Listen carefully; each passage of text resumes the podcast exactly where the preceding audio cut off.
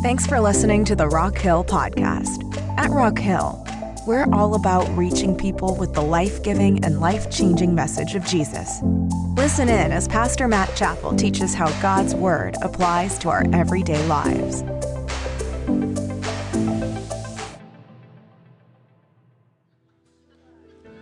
If you have a Bible today, we're going to be in Joshua chapter number 10. Joshua chapter number 10. And we are in a series that we've been calling Whatever It Takes.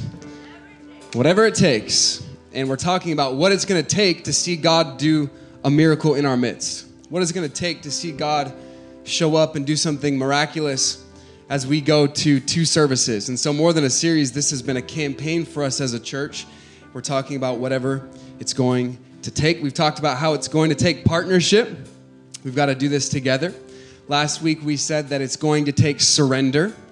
We've got to have a heart of surrender, open hands. And today we're going to talk about how it's going to take faith. It's going to take faith. And I want to preach a message today that I'm calling Running Out of Daylight. Running Out of Daylight. From Joshua chapter number 10. If you're ready today, would you say amen? Joshua chapter 10. And we'll go ahead and start reading in verse number 1. The Bible says this Now it came to pass when Adonizedek, king of Jerusalem, had heard how Joshua had taken Ai and had utterly destroyed it, as he had done to Jericho and her king, so he had done to Ai and her king, and how the inhabitants of Gibeon had made peace with Israel and were among them. And they feared greatly because Gibeon was a great city, as one of the royal cities, and because it was greater than Ai, and all the men thereof were mighty. Wherefore, Adonizedek, king of Jerusalem, sent to Hoham, king of Hebron, king of Hebron, unto uh, Piram, king of Jarmuth, and unto uh, Japhiah, king of Lachish, and unto Debir, king of Eglon, saying, so all these kings together, they come together. And uh, verse number four, he says, Come up unto me and help me, that we may smite Gibeon, for it hath made peace with Joshua and with the children of Israel. Therefore, the five kings of the Amorites, and the king of Jerusalem, and the king of Hebron, and the king of Jarmuth, and the king of Lachish, and the king of Eglon gathered themselves together, and they went up, and all their hosts, and encamped before Gibeon, and made war against it. And the men of Gibeon sent unto Joshua to the camp of Gilgal, saying, Slack not thy hand from thy servants, come up to us quickly, and save us, and help us. For all the kings of the Amorites that dwell in the mountains are gathered together against us. So Joshua ascended from Gilgal, he and all the people of war, and all the mighty men of valor. Watch verse number eight. And the Lord said unto Joshua, Fear them not, for I have delivered them into thine hand. There shall not a man of them stand before thee. Joshua therefore came unto them suddenly and went up from Gilgal all night. And the Lord discomfited them before Israel and slew them with a great slaughter at Gibeon and chased them along the way that goeth up unto Beth Horon and smote them to Azekah and unto Makkedah. Verse number 11. And it came to pass, as they fled from before Israel, that they were going down to Beth Horon, the Lord cast down great stones from heaven unto them, uh, unto uh, Azekah, and they died. And there were more uh, which died with the hailstones than they which uh, than they whom the children of Israel slew with the sword. Now watch verse number 12. And they spake Joshua, then spake Joshua to the Lord in the day when the Lord delivered up the Amorites before the children of Israel, and he said, In the sight of Israel, Sun, stand thou still. Sun, stand still upon Gibeon, and thou moon in the valley of Ajalon. And the sun stood still, and the moon stayed until the people had avenged themselves upon their enemies. Is not this written in the book of Jasher? So the sun stood still in the midst of heaven and hastened not to go down about a whole day. And there was no day like that before it or after it that the Lord hearkened unto the voice of man, for the Lord fought for Israel. Today I want to talk about how we can have an uncomfortable and an audacious type of faith. And as we go to two services in two weeks as a church family, we're willing to do whatever it takes. And I'm here today to tell you that it's going to take great faith. And so we're going to look at Joshua chapter 10 this morning. We're going to talk about a life of faith. Let's bow our heads together. Let's have a word of prayer. Father, thank you so much for this day that you've given us. And God, thank you for this opportunity to come and just to worship you today. God, thank you for the songs that reminded us about your goodness and your grace and your mercy in our lives. God, I pray that we would never lose sight of the fact that you sent your only begotten Son to the cross to die in our place and rose again victoriously on the third day, defeating sin, death, and the grave so that we can have a real relationship with you, so that we can have uh, reconciliation, that we can have redemption through your blood. And God, I pray that we would just remember the fact that we can have a home in heaven because of what you did for us. And God, today I pray that we can be encouraged through Joshua chapter 10. I pray that we can see what it looks like to live a life of great faith. God, I pray that our faith would be increased this morning. I pray that our prayer lives would be strengthened this morning. And God, I pray that you would uh, be pleased with everything that's said and done in our time together. We love you in Jesus' name. And everybody said, Amen. Amen. How many of you have ever had a really long day? Can I see your hands? You just had a long day. You know, like those long days where you get in bed at night and you think about the morning, and you're like, that was today? You know, that, that seems like two weeks ago. And uh, I remember when I was uh, growing up, our family, we went on a trip to Europe and uh, we were getting ready to go. We, we were heading to LAX. We had to leave our house at 3 a.m. To, to get to the airport. And so we were waking up early. We went to the airport. We were going to fly all the way to Europe, fly to Scotland. And uh, it was a long flight. We flew all day. And because of time change, when we got to Scotland, it was like still 7 a.m. Uh, and, so, and so it was uh, a full day still ahead of us, even though we had woken up at 3, flew all day. And uh, so we got there. And instead of maybe going to the hotel and maybe taking a nap, and uh, kind of getting some rest. My dad was like, No, we're going to go see the sights and we're going to go and see everything that we can possibly see. And so we were like, All right. And so we were going to all these museums and seeing all these places, and it was wonderful, but we were getting exhausted. And I remember that afternoon, we were inside uh, some museum. I don't even remember what the museum was, but I was so tired in that late afternoon that I literally, literally just sat on the floor. And before you knew it, I fell asleep on the floor of some random museum. I was just so exhausted. I was so tired. And uh, we had just been going all day. And uh, you know who's had some really long days? Jack Bauer. You ever seen the show, show, 24? Anybody ever seen that show? Like the, the, amount of things that he could do in one day is pretty incredible, right? And uh, he's had some long days. Some of you are like, get to the Bible. Okay. Um, we come to Joshua chapter 10, and we're about to see described a, an extraordinarily long day. In fact, this was a miraculously long day that, that, that God, because of one man's prayer, because of one man's faith, he literally put the universe on pause and made the sun stand still. It was a miraculously, extraordinarily long day. In fact, notice what our text says in verse number 13. And the sun stood still, and the moon stayed until the people had avenged themselves upon their enemies. Is not this written in the book of Jasher? So, so the sun stood still in the midst of heaven and hasted not to go down about a whole day. And so this was uh, a very long day, and this miraculous, extraordinary, uh, extraordinary event took place because of one man's faith because Joshua decided to pray this bold, audacious prayer to make the sun stand still. And God answered that prayer, and we see this great faith. Now, as you study the Bible in the Old Testament and the New Testament, you quickly learn that faith is a key doctrine for a believer, right? We are told that we are saved by faith we are told that we are to walk by faith, that we're to live by faith. In fact, the Bible tells us that anything that we do in our lives apart from faith, it's sin. And so we know that faith is pretty important in the Bible. But what I found is a lot of times we know how to talk about faith, but we don't know how to live a life of faith. Faith is one of those things that it's easier to verbalize, it's a lot harder to exercise. It's a lot harder to actually put it into practice and to live a life of faith. And we can say, yeah, I want to I want to live a life of faith, but so often we function by what we see. And we move forward only when we can see something and see how it's going to play out. And so uh, we see this incredible faith uh, from Joshua in Joshua chapter number 10. The Bible tells us this in 1 Corinthians chapter 2. Paul is writing to the church at Corinth, and he was talking about uh, the difference between the wisdom of God and the wisdom of men and where we should put our faith. And he says this in verse number 5 that your faith, everybody say faith, faith. that your faith should stand not in the wisdom of men, but in the power of God. He says, so don't place your faith in what you know or in the wisdom of men. Make sure that you are placing your faith in the power of God. And so he was saying the problem is not that you are missing faith. The problem is that you have misdirected your faith. You're placing your faith in the wisdom of men rather than in the power of God. And so often we put our faith in all the wrong places. We put our trust in all the wrong places. We put our hope in all the wrong places. The Bible says this in Psalm 20, verse number 7 Some trust in chariots and some in horses, but we will remember the name of the Lord our God. And so, so often we put our faith, we put our trust in what we know, in our ability in our intellect, in our intuition, based on our education and our experiences, and we put our faith and trust in these things. But there ought to be some people that say, you know what, uh, you can put your faith in, in chariots, you can put your faith in horses, but I'm going to put my faith in the name of Jesus Christ. The Bible says in Proverbs, trust in the Lord with all thine heart and lean not unto thine own understanding. And today I just want to tell you that my hope is not in some political party, my hope is not in my ability, my hope is not in religion, my hope is built on nothing less than Jesus Jesus' blood and righteousness. My, my hope is in Jesus. My faith is in Jesus. And so often our faith is misdirected.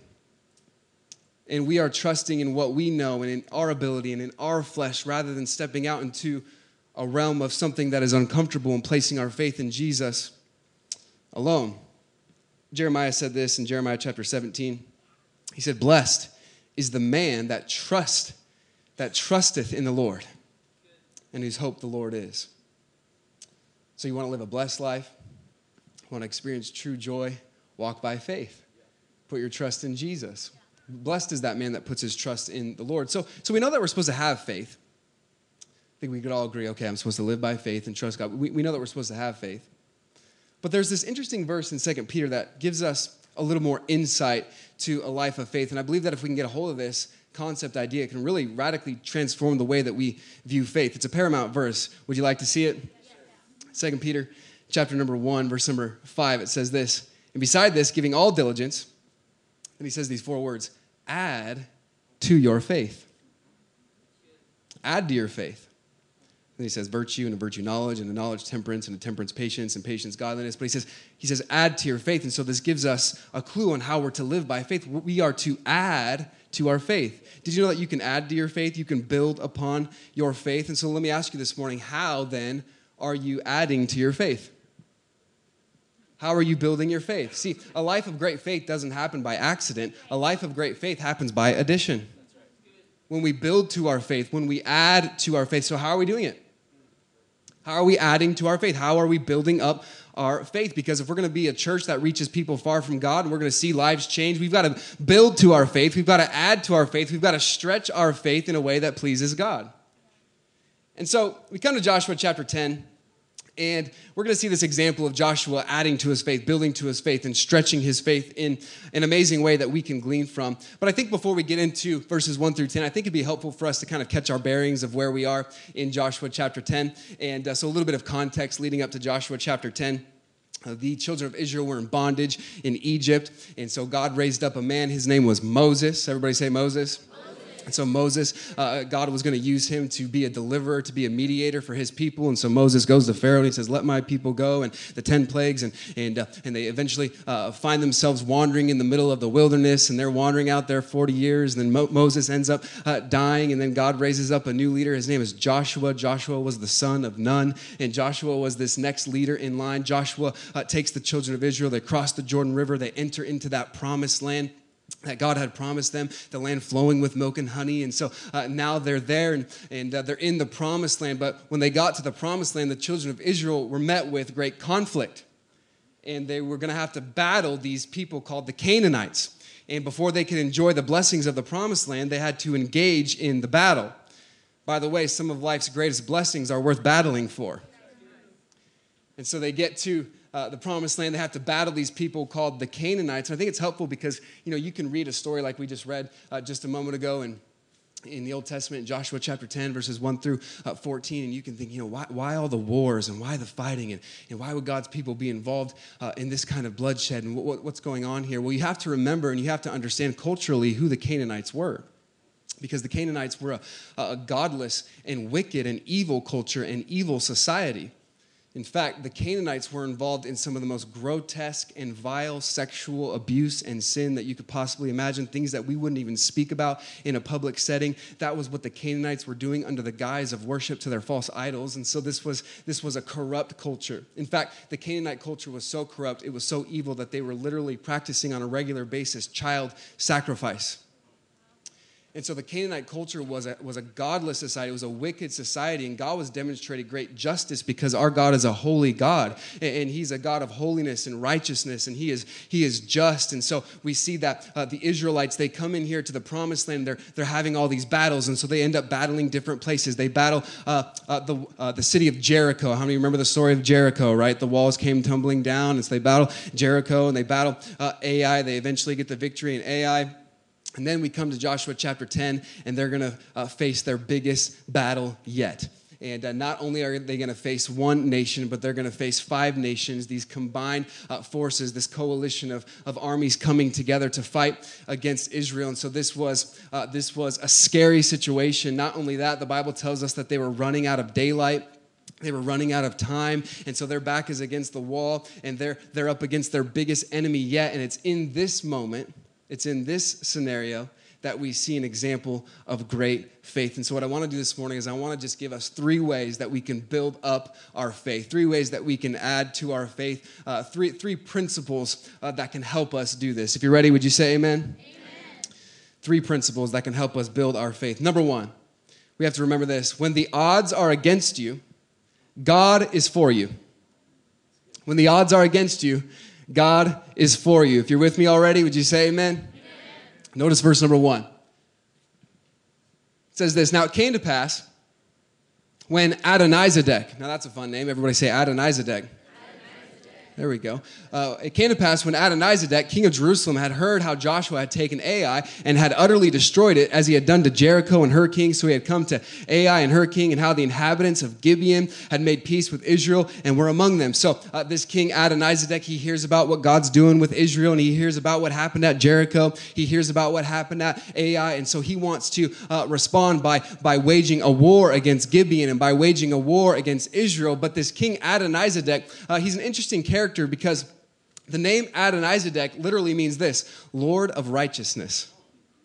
And so his name means Lord of Righteousness, but if you know anything about Adonizedek, as we'll see, that he was a wicked, uh, he was an ungodly man. And so he had this name that did not align with his nature. And I thought about that and I thought, you know, as, as Christians, we've been given names. We are children of God. We're a chosen generation. We are a royal priesthood. We have this identity. We have these names, but I wonder does our name align with our nature? Are we living in a way that represents the name of Jesus well, or are we misrepresenting the names that we have been giving? See, the Bible says this in, in Revelation chapter 3, verse number 1 And unto the angel of the church in Sardis, write, These uh, things saith he that hath the seven spirits of God and the seven stars, I know thy works. Thou hast a name that thou livest and art dead you have a name that, that you're alive and that you're doing well and you have this you have this reputation that things are going okay but you're actually spiritually dead. You're actually far from where god wants you to be and so often we can put on a front and we can have a name like hey we have all the answers and we have it figured out and we can smile and we're going throughout our routine things are fine but our name does not align with our nature. Here's adonizedek the lord of righteousness but he's a wicked evil king. Now through this battle that Adonizedek is going to rage against Gibeon and Joshua, Joshua is going to learn, learn two very important principles. And the first thing that he's going to learn is how to deal with his past. All right, he's going to learn how to deal with his past. Notice verse number two. That they feared greatly because Gibeon was a great city as one of the royal cities, and because it was greater than Ai, and all the men thereof were mighty. So he's talking about Gibeon and how, how Israel made this alliance with Gibeon. Notice verse 3. Wherefore Adonizedek, king of Jerusalem, uh, sent unto Hoham, king of Hebron, and to Piram, the king of Jarmuth, and to Japhia, king of Lachish, and unto Debir, the king of Eglon, saying, So he gets these other four kings together. So they're all joining forces. They're coming together, this coalition of five kings against one nation. And uh, notice what, he, what happens in verse number four. Come unto me and help me, that we may smite Gibeon. Watch this. For it hath made peace with Joshua and the children of Israel. So uh, Adonizedek, king of Jerusalem, he's getting all these kings together and he's saying, hey, we've got to go and fight Gibeon. Why does he want to fight against Gibeon? What's he so upset about? He wants to fight against Gibeon because the nation of Gibeon, uh, they made this league, they made this alliance with Israel, with Joshua. Now, we can read all about that in Joshua chapter number nine. The chapter before tells us how the nation of Israel made this alliance with the Gibeonites. Now, let me just tell you, uh, that was an alliance that they should have never made. The Bible made it very clear, God's law made it clear that they should not have this alliance with the people of Canaan, with the Canaanites, but that's exactly what Joshua did because Joshua, in fact, was deceived. He was tricked by the Gibeonites. In fact, uh, notice what the Bible says in Joshua chapter number 9 and verse number 6. If you're still with me, would you say amen? amen. Now we, I'm teaching through this a little bit because we've got to we've got to understand the context here before we can understand the uh, the truths that God wants us to apply to our lives. So we've got to understand what's taking place. Joshua chapter nine verse number six says this, and they went to Joshua. This is the people of Gibeon unto the camp at Gilgal, and they said unto him and to the men of Israel, We be come from a far country. Now therefore make ye a league with us. And if you read the whole story, what happened was the Gibeonites, they were really uh, kind of tricksters, they were deceivers, and they were like, you know what? Uh, we need to make an alliance with Joshua so the nation of Israel doesn't attack us, and we know that we're not gonna we're not gonna beat them, we're not gonna uh, be able to fight against them and be successful because they got God on their side. And so uh, we need to uh, trick them and act like we're just from a far country. And so literally they put on some old clothes and they put dirt all over their faces and, and they, they made themselves look really weary and tired. And they said, Hello, Joshua, we're from a far country, and, and uh, please be merciful on us. Can you just make an alliance with us? And so Joshua, without seeking the Lord, says, Okay, let's make an alliance with them, which is something that he should not have done. And now, here in chapter number 10, because he made that league with Gibeon, because he made that alliance with Gibeon, now he's suffering the consequences of his poor decision. Because now he is obligated to help Gibeon in this moment. See, there's always consequences for the choices that we make. Now, God is a God of grace and He's a God of second chances and third chances, and God wants to do a great work in our lives and He's going to show us grace, but also we have to recognize that there's going to be consequences for the decisions that we make. By the way, be very careful with whom you make an alliance. Joshua said, okay, let's make this alliance. Let's do this. And so now Joshua and Israel, they're in this alliance with Gibeon. And now Adonizedek, the king of Jerusalem, hears about this and he says, hey, uh, we're going to fight you now. And so now Joshua's back is against the wall and now he is outnumbered five to one. Notice what it says in verse 5. Therefore, five kings of the Amorites, the king of Jerusalem, the king of Hebron, and the king of Jarmuth, and the king of Lachish, and the king of Eglon gathered themselves together, and they went up and all their hosts, and they camped before Gibeon and made a war against it. And so, what we see is now Joshua is completely outnumbered. His back is against the wall. He has this obligation to help Gibeon. He already gave him the, uh, his word. He already made this alliance. And so now it's five to one. And it seems like he doesn't, it, it seems like all the battles and all the conflict is coming at him right at once. Have you ever felt like the troubles in your life were just coming at you from all directions? Like sometimes it's just like, okay, I'm struggling financially. And other times, like, man, I'm struggling with my relationships. And other times it's like, man, I'm struggling, you know, in my marriage. I'm struggling uh, with my with my church life. I'm struggling with my Bible reading. But then there, was time, there are those times when it's like, man, I'm struggling with my health. I'm struggling with this. I'm struggling with my finances all at once. And it seems like all of our problems are just kind of surrounding us and attacking us all at once. And so here's Gibeon, and here's Joshua, outnumbered, five to one. Their back is against the wall. But here, here's what I want you to see. If you're still with me, say amen. amen. It wasn't only Adonizedek, Adonizedek that was getting these kings together, that was getting these enemies together, it was also the Lord. Because God was actually going to deliver a great victory to Joshua and to Israel through this season. And instead of Joshua having to fight uh, all of these nations one at a time in individual campaigns, I'm going to fight this city, and I'm going to fight this city, and I'm going to fight this city. No, no, no. God was bringing them all together so that he could defeat all of them at once. And so what looked like a greater adversity was actually a greater advantage for Joshua and for the Israelites. See, God wanted to show up and do something great in their midst. God wanted to show up and say, hey, I can take care of all five nations. Hey, I'm the kind of God that likes to hit five birds with one stone. I can come together, I can take care care of all of your problems all at once. And so it might look like a great uh, a disadvantage, but God's saying, I can show up and I can do something special in this moment. See, God ended up taking Joshua's mistake and turned it into a miracle. God, God used Joshua's failure to accelerate his victory. That's because God is a God of grace.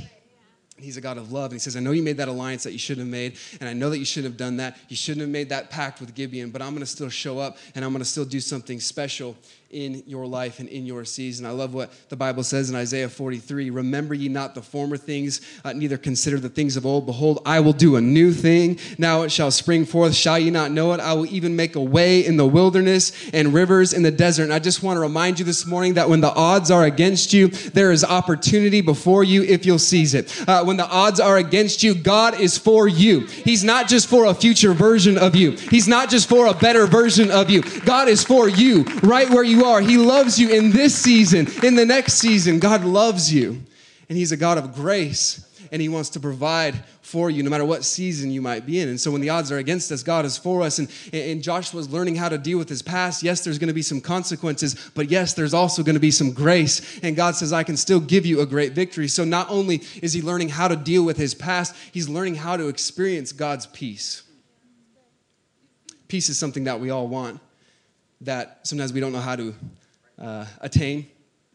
And uh, with my kids, I have three young kids, and, and it seems like I'm constantly playing referee. How many of you parents know what I'm talking about? You're trying to keep peace in the, uh, with the kids. And sometimes my favorite thing to do just to mess with our kids a little bit is, is when my oldest kids uh, Liv and Luke, when they're fighting each other, when they're arguing about something, I'll say, Luke, come here. And I'll say, go give your sister a kiss right now.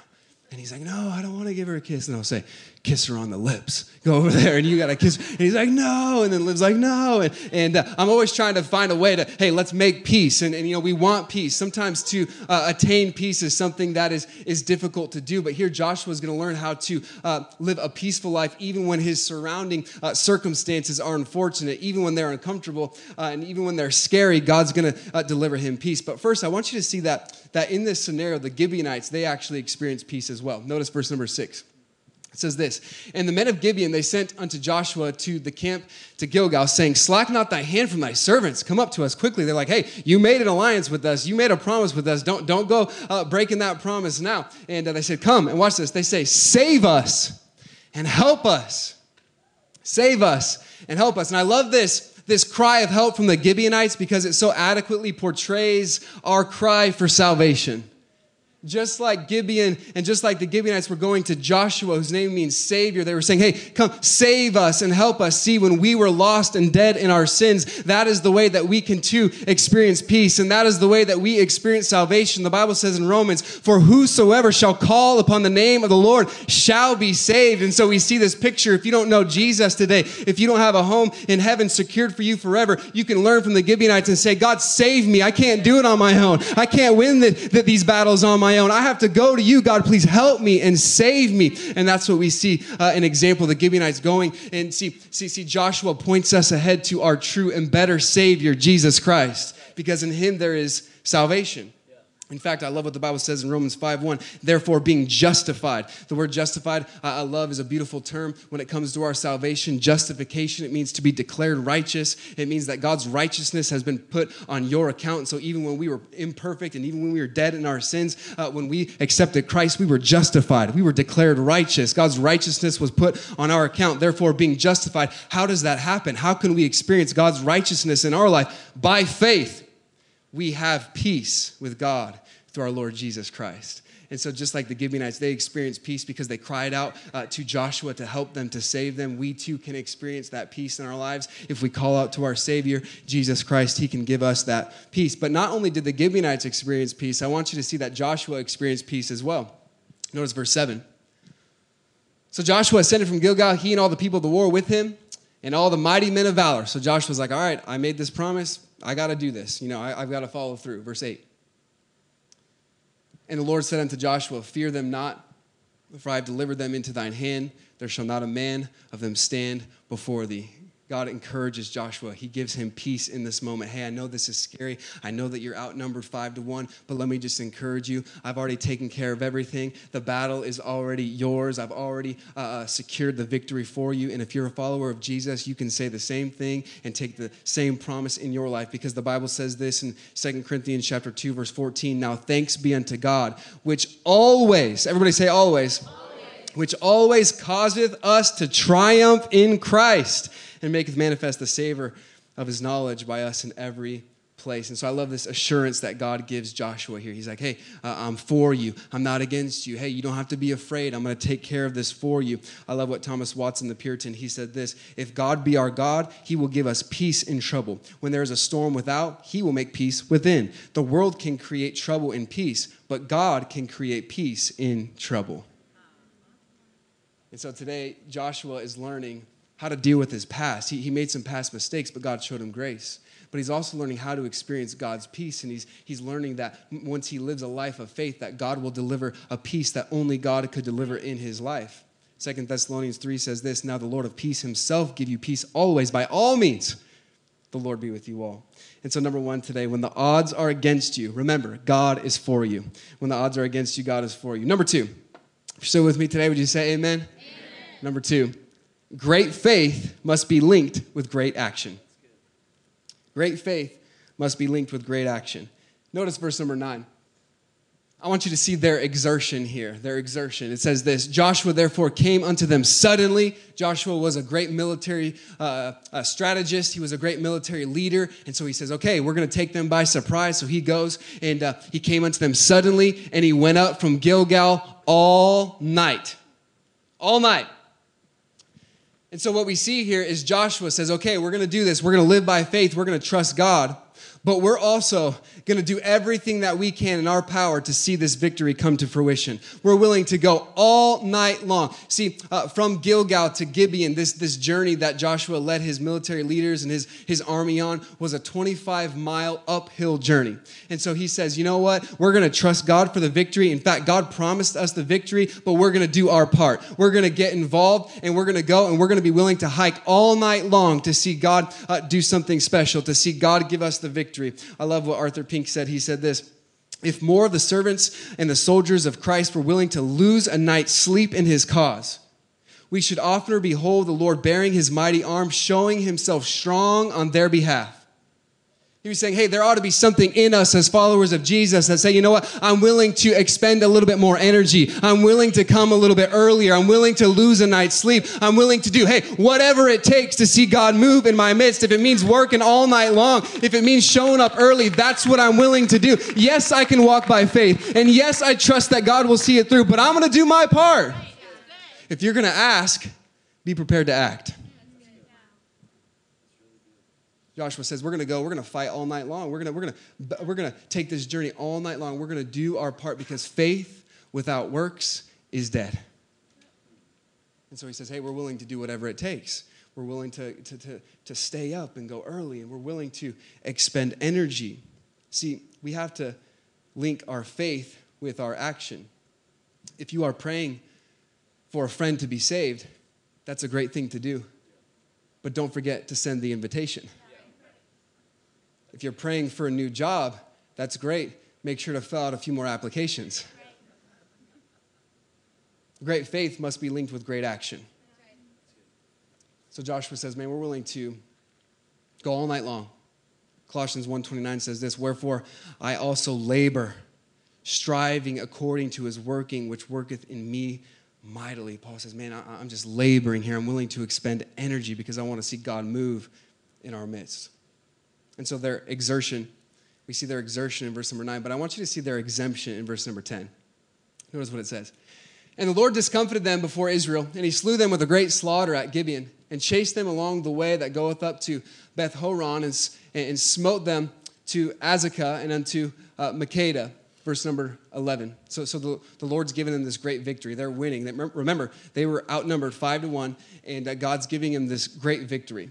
But then in verse number 11, it says this And it came to pass, as they fled from before Israel and were in the going down to Beth Horon, that the Lord cast down great stones from heaven upon them unto Azekah, and they died. And there they were more which died with the hailstones than they whom the children of Israel slew with the sword. And so, what happens here is that God, uh, showing and demonstrating his power and his miraculous control and sovereignty over even creation and even the weather, uh, he sends these hailstones down uh, to take care of the Canaanites, to take care of, of the enemy. And it's interesting because the Canaanite gods of, uh, of Baal and others, they were known as the storm gods, but they were powerless. And God is demonstrating his power, saying, Let me show you who really is in control over the weather, and let me show you who really is in control over creation. And so he sends these, these hailstones.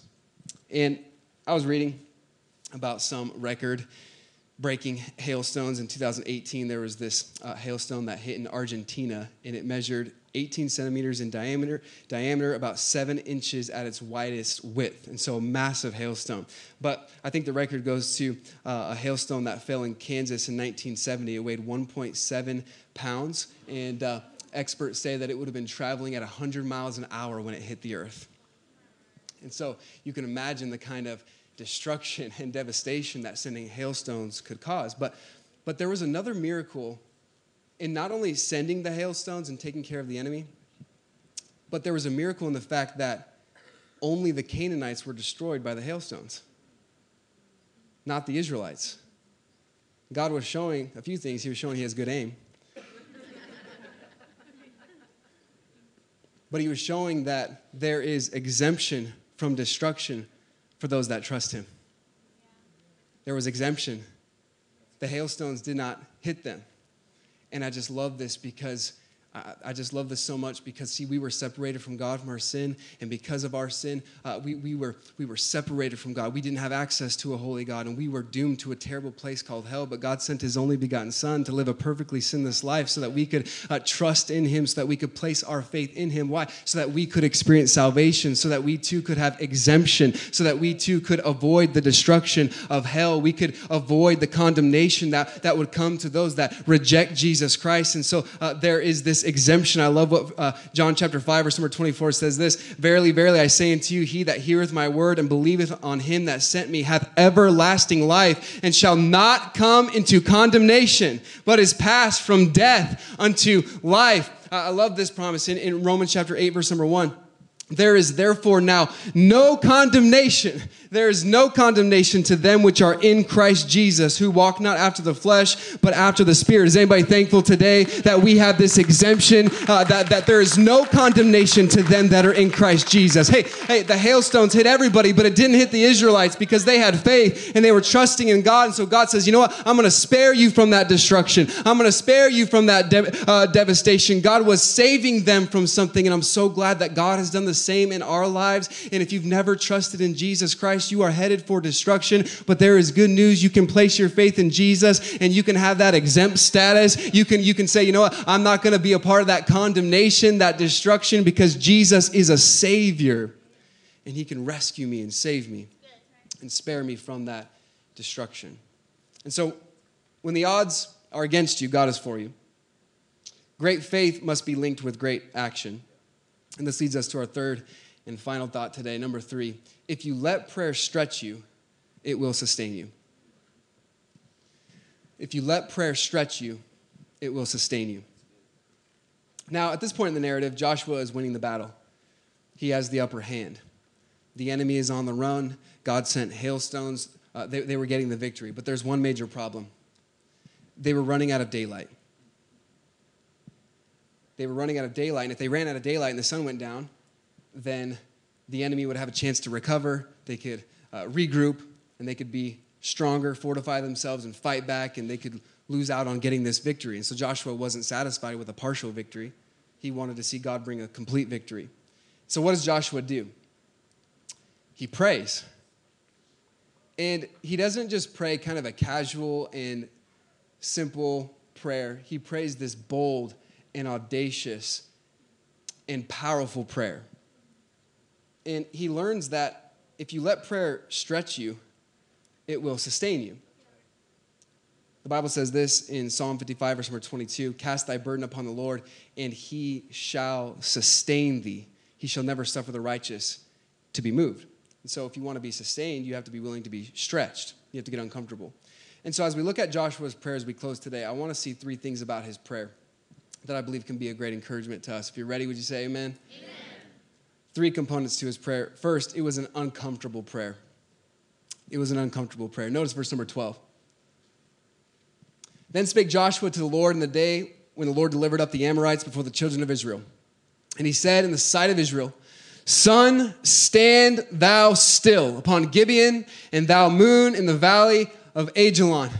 So Joshua, he lifts up his voice to the Lord and he's praying and he prays this bold, dangerous, audacious prayer God, make the sun stand still.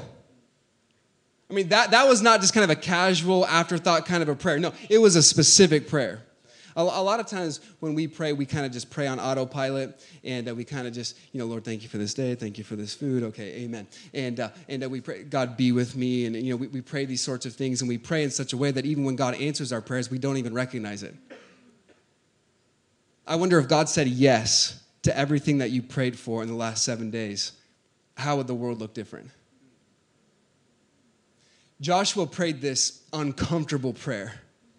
It was not comfortable to stand up in the sight of all people and say, Lord, make the sun stand still. This was a bold request. It was a specific request, and he was, he was praying and, and, letting his prayer stretch him. I love what the Bible says in Jeremiah 33 3 Call unto me, and I will answer thee and show thee great and mighty things. Hey, I believe that the God that we worship can show us great and mighty things. I believe that when we go to two services, we can see some great and mighty things, that our God can do some big things, some wonderful things. But are we asking him for those things?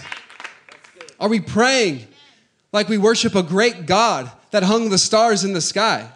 Well, one time, Alexander the Great, there's a story about Alexander the Great where this servant came and he asked him this really great, this really big request. And to everybody's surprise that was there that day, Alexander the Great granted his request right away. He said, Yeah, sure, I'll do it. And everyone came to him afterwards and they said, Alexander the Great, you know, why, why would you say yes to this lowly servant? Why would you do such a big task for this person? And he said, Because the size of his request honored me. The size of his request honored me.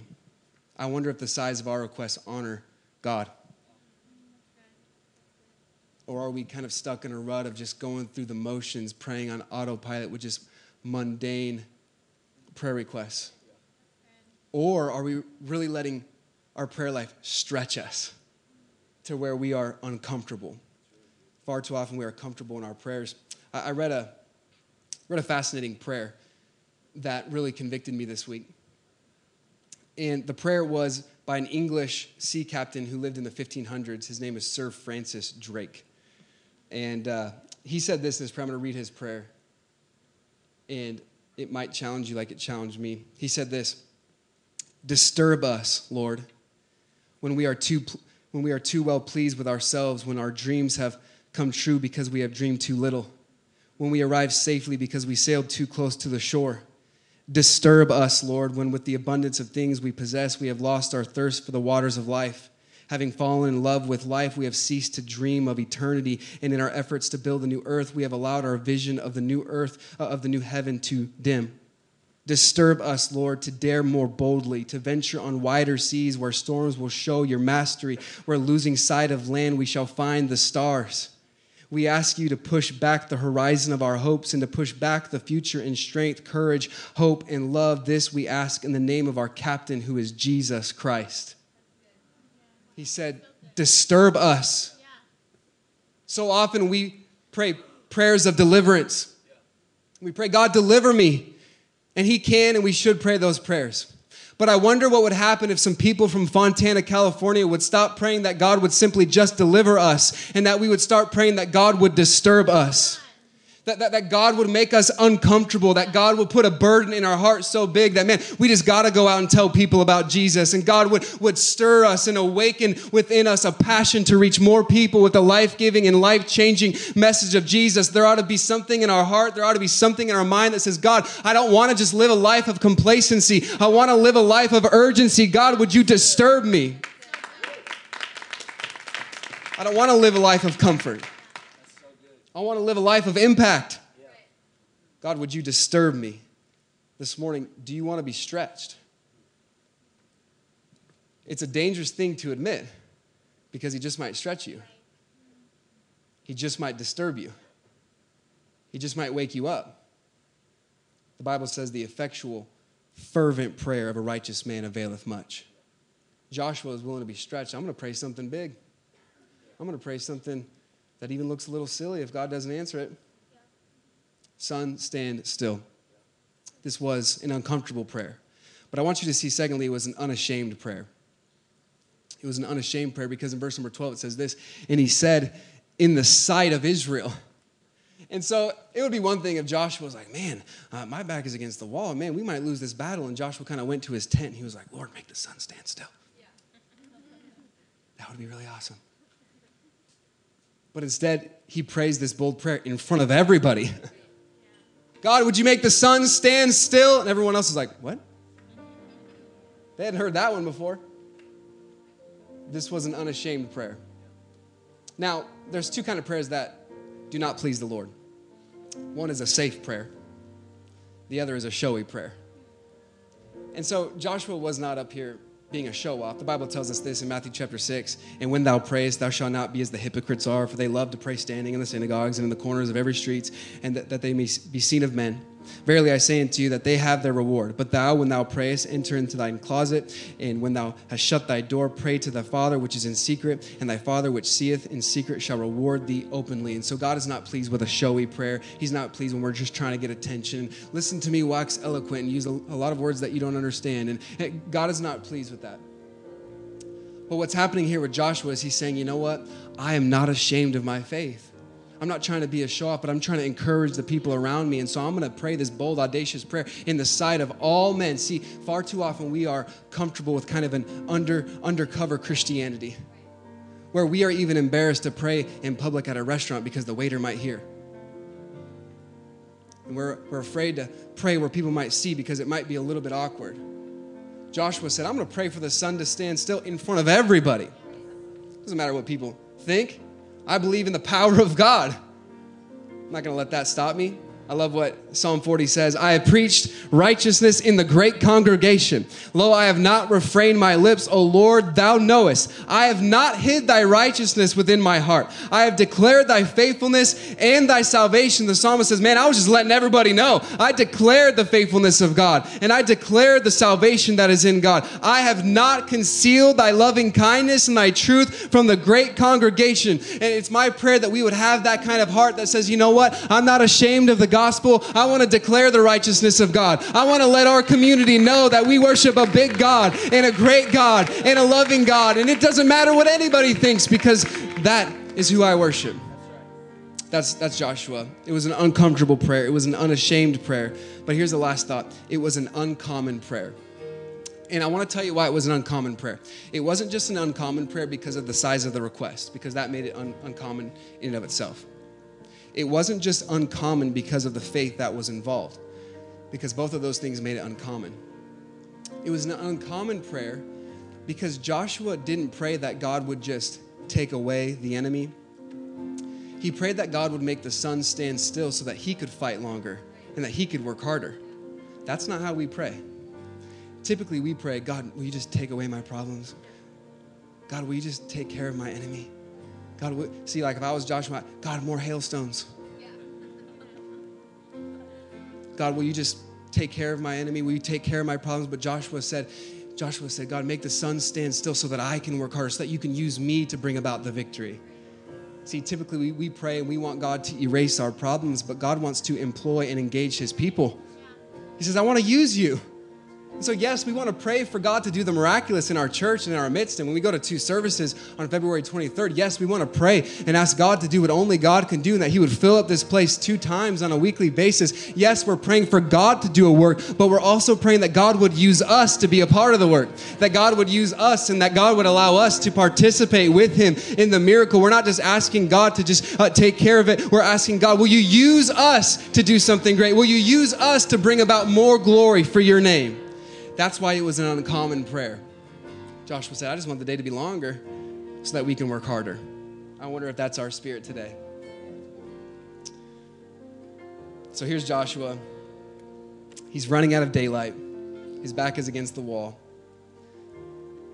And so he prays and he lets his prayer stretch him. And in so doing, the prayer sustained him. Maybe this morning you feel as though you are running out of daylight in your life. Maybe you feel like you're running out of energy, and we're talking about whatever it takes, we're willing to stay up all night. And you're like, I don't know if that I got that in me. I like to sleep in. Maybe like, I don't know if I have what it takes, and I feel like I'm running out of energy, and I'm running out of steam, I'm running out of faith. Maybe that's your heart today. And I want to encourage you with one last verse. Because Remember last week we talked about Mary and Martha and Lazarus. Remember we talked about how, how, how Jesus raised Lazarus back from the grave. Well, right before that happened, there's this powerful scene that deals with faith, what we're talking about this morning. It says this in John chapter 11. Then said Martha unto Jesus, this is when Jesus comes to the scene, but it was already too late because Lazarus had died. Then said Martha unto Jesus, Lord, if thou hadst been here, my brother had not died. So that shows Martha's partial faith.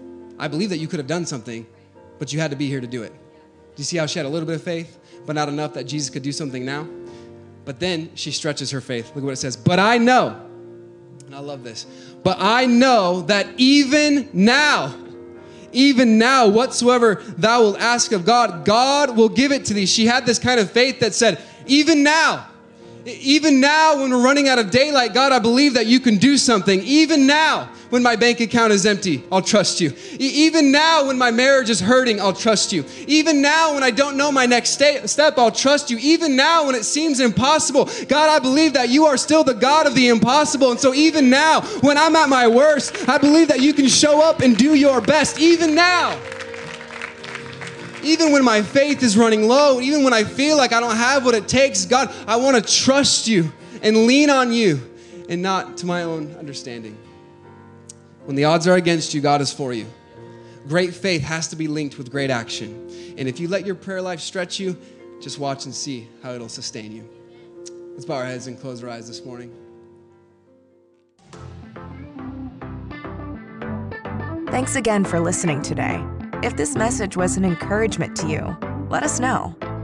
You can email us at hello at rockhill.church and keep up with all the latest news at rockhill.church or on Instagram at rockhillchurch.